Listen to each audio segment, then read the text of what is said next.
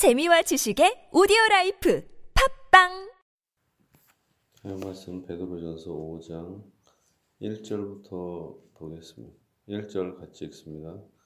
너희 중 장로들에게 권하노니 나는 함께 장로된 자요 그리스도의 고난의 증인이요 나타날 영광에 참여할 자니라. 아멘. 지금 사도 베드로가 이제 편 예, 쓰고 있는 것입니다. 너희 중 장로들에게 권하노니 교회의 목사와 아, 교회를 통치하는 장로들에게 말하고 있습니다. 나는 함께 장로된 자요. 사도 자신을도 장로다 합니다. 장로가 어, 무엇입니까? 장로는 사실은 특별한 뭐 단어 이런 것보다는 어른 이런 표현이죠. 어른, 교회의 어른. 교회의 지도자, 그게 장로죠.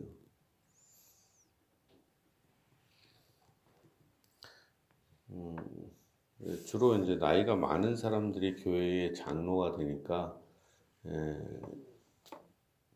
좀 어른이 좀 그러죠. 근데 요즘에는 젊은 사람도 어, 교회의 지도자가 되기도 합니다. 어, 나는 함께 장로된 자요 그리스도의 고난의 증인이요 나타날 영광에 참여할 자니라. 사도 베드로는 자기를 고난의 증인이다. 그리고 나타날 영광에 참여할 자다. 이렇게 표현합니다. 너희 중에 있는 하나님의 양무리를 치되 억지로 하지 말고 일단 하나님의 예, 교회에 속속한 사람들을 뭐라고 합니까? 하나님의 양이다. 그리고 양 물이다. 이렇게 표현합니다. 단순히 인간이 모여 있는 그런 곳이 아니라 하나님의 양이다. 이렇게 표현하고 있습니다. 양무리를 친다. 이렇게 목자의 노릇을 하는데 억지로 하지 말라. 억지로. 그리고 하나님의 뜻을 따라 자원함으로 해야 한다. 그러니까 첫 번째 억지로 하기 싫은데 이게 하는 게 아니고 어, 자원해서 한다. 하나님의 뜻을 따라 자원함으로 하며 아무리, 아무리 뛰어나고 똑똑하고 재산이 있고 건강해도 예, 교회 일을 하기 싫은 사람을 세우면 안 된다라는 거죠. 그리고 기쁨으로 자원함으로 해야 한다. 헌신의 마음이 없는 사람이 예, 교회의 지도자가 되면 문제가 생기는 거죠. 예, 두, 두 번째는 이제 더러운 이득을 위하여 하지 말고 이제 교회의 지도자가 되려고 하는데 이익을 위해서 하려고도 할 수 있잖아요. 교회에 다니는 사람이 많은데 그 사람들을 어떻게 이용해 갖고 뭔가 이렇게 얻어보려고. 그래서 목사나 장로들이 무슨 예를 들면 장사를 한다거나 해서 교인들에게 압박을 할 수도 있잖아요. 그걸 이용해서. 그런 식으로 위해서 이득을 위해서 이렇게 교회의 지도자가 되어서는 안 된다. 또 다른 말로 그럴 수도 있죠. 오늘날에 목사들이 많은 이유, 그리고 최근에는 많이 줄어들었어요. 왜 그래요? 목사가 돼도 이득이 별로 없으니까. 근데 예전에는 목사들의 숫자가 적었어요. 목사들의 숫자가 적었을 때는 목사들의 대우가 상당히 좋았어요.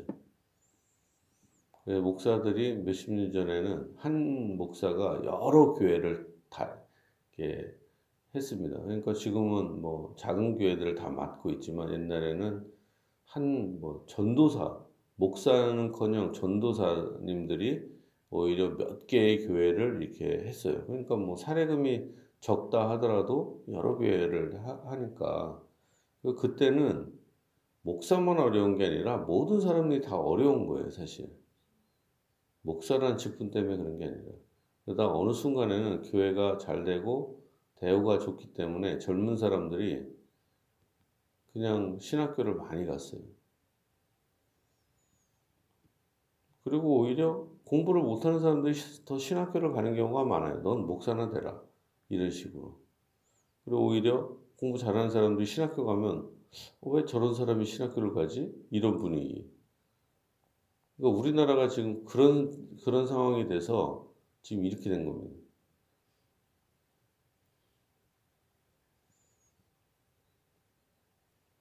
오히려 경제적 이득을 취하기 위해서 목사가 되고 장로가 되고 문제가 생기는 거죠.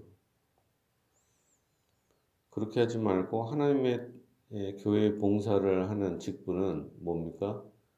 예, 자원하는 마음이 있어야 되고 그리고 헌신의 마음이 있어야 된다. 그 다음에 맡은 자들에게 주장하는 자세를 하지 말고 양무리의 본이 되라. 여기서 교회 목사와 장로, 지도자가 되는 사람들은 일단 억지로 하지 않고 자원하면서 헌신적이어야 된다. 그리고 또한 그건 기본적인 거죠. 또한 지도자가 되면 어떤 특성이 있냐면 뭔가를 가르치고 이렇게 명령을 하는 위치에 쓰게 됩니다. 결정하고. 그러되면 다른 사람들에게 주장을 하게 돼요. 이것을 해야 합니다. 목사 같은 경우는 이것이 옳습니다. 이거를 따라야 합니다. 이렇게 말을 해야 되겠죠. 근데 가르치는 사람 입장에서도 별로 중요하지도 않은 것을 강요할 수가 있잖아요, 사실은. 목사 생각에 아무것도 아니, 그, 다른 사람이 볼 때는 아무것도 아닌데 그거를 굳이 주장하는 사람도 있어요. 별로 중요하지도 않은 거를. 그리고 사람마다 생각이 다 달라요. 목사마다. 그래서 이거를 꼭 해야 합니다. 그리고 강요를 해요. 교인들에게. 그래서 주장하는 자세, 그리고 안 지키면 막 불순종을 하니 저주를 받니 주의 종에게 뭐 불순종하니 그런 식으로 압박을 할 수 있어요. 그래서 양들에게 강제적으로 뭔가를 하게 할 수가 있습니다. 그러면은 상당히 그게 고통스럽죠. 마찬가지로 장로들도 그럴 수 있어요. 교인들에게 이래야 된다, 저래야 된다. 나이가 많으니까, 동네 또 어른이니까 어떻게 하지도 못하고 어, 뭐, 싸우기도 그렇고 그러니까 뭐, 피한다거나 어떻게 하니까 아예 교회를 떠나기도 하죠. 그러니까 목사가 싫어서, 장로가 싫어서 교회 떠나는 사람이 많잖아요, 솔직히 말해서. 그러니까 맡은 자들에게 주장하는 자세를 해서는 안 된다. 사실 성경에 절대적으로 지켜야 하는 것만 얘기해야 되죠, 사실은. 제가 여러분에게 막 엄청 강요하는 거 없잖아요. 그 이유는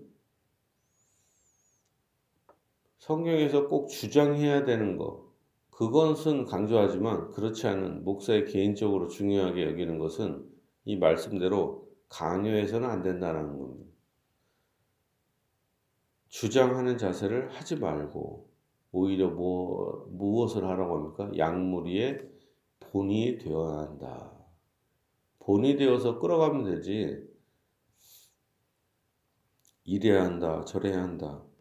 그래서는 안 된다는 거죠. 오히려 주장하는 자세를 한다면 성경에서 중요한 교리라든가 중요한 명령들을 그런 거를 주장을 해야죠. 뭐 기도합시다. 뭐 이런 것들.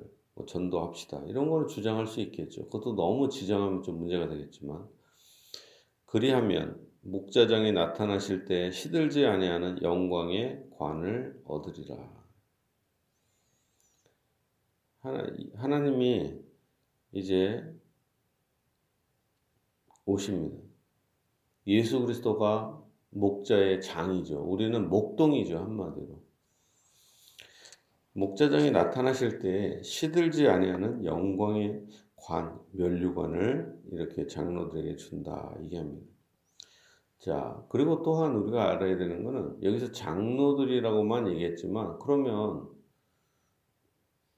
우리가 교회에 장로들과 목사와 장로만 있는 게 아니잖아요. 구역장도 있고 권사님들도 있고 뭐 여러 가지 직분자들이 있잖아요. 교사도 있고.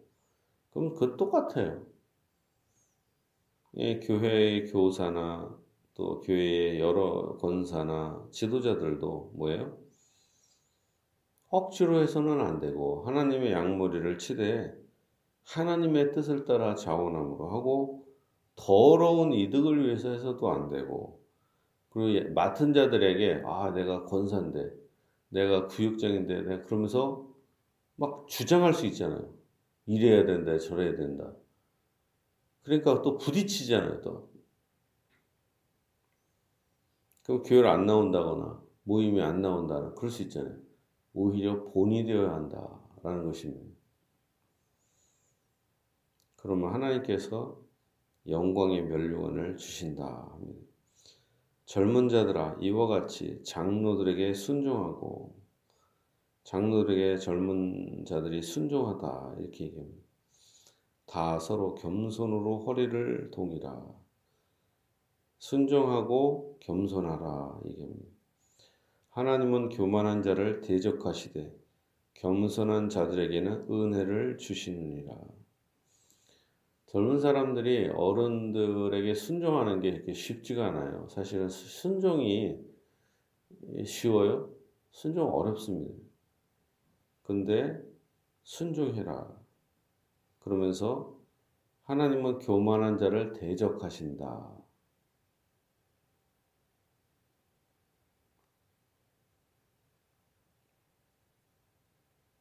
하나님은 교만한 자를 대적하십니다.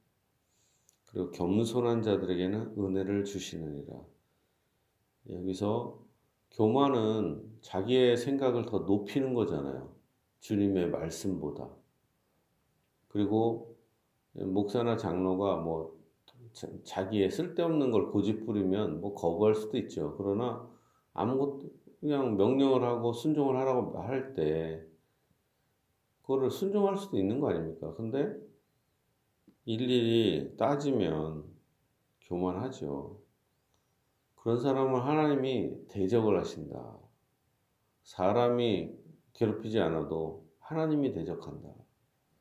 그리고 오히려 겸손한 자들은 바보 같아 보여요. 겸손하는 건 하나님 말씀에 순종하는 거 아닙니까? 근데 겸손한 자들은 바보 같아 보여도 어때요? 하나님이 복을 주십니다. 은혜를 주신다 합니다. 그러므로 하나님의 능하신 손 아래에서 겸손하라. 때가 되면 너희를 높이시리라. 하나님은 어떤 사람을 높이셔요? 겸손한 사람을 높이신다. 우리가 그래요. 우리나라 역사를 봐도 아주 좋은 대학 나와서 판사, 검사도 되고 아주 뛰어난 사람들 있잖아요. 그런 사람들이 누가 봐도 대통령이 될 만한 사람이에요. 근데 자기 스스로 교만해갖고 누가 봐도 대통령이 될 수 있는데 바보 같은 짓을 하는 거예요. 너무 교만해갖고. 그러니까 어때요? 이상하게 그 대통령도 안 되고. 그런 사람이 얼마나 많아요. 우리 누가 이름을 거명하지 않아도 그런 사람이 태반이었습니다.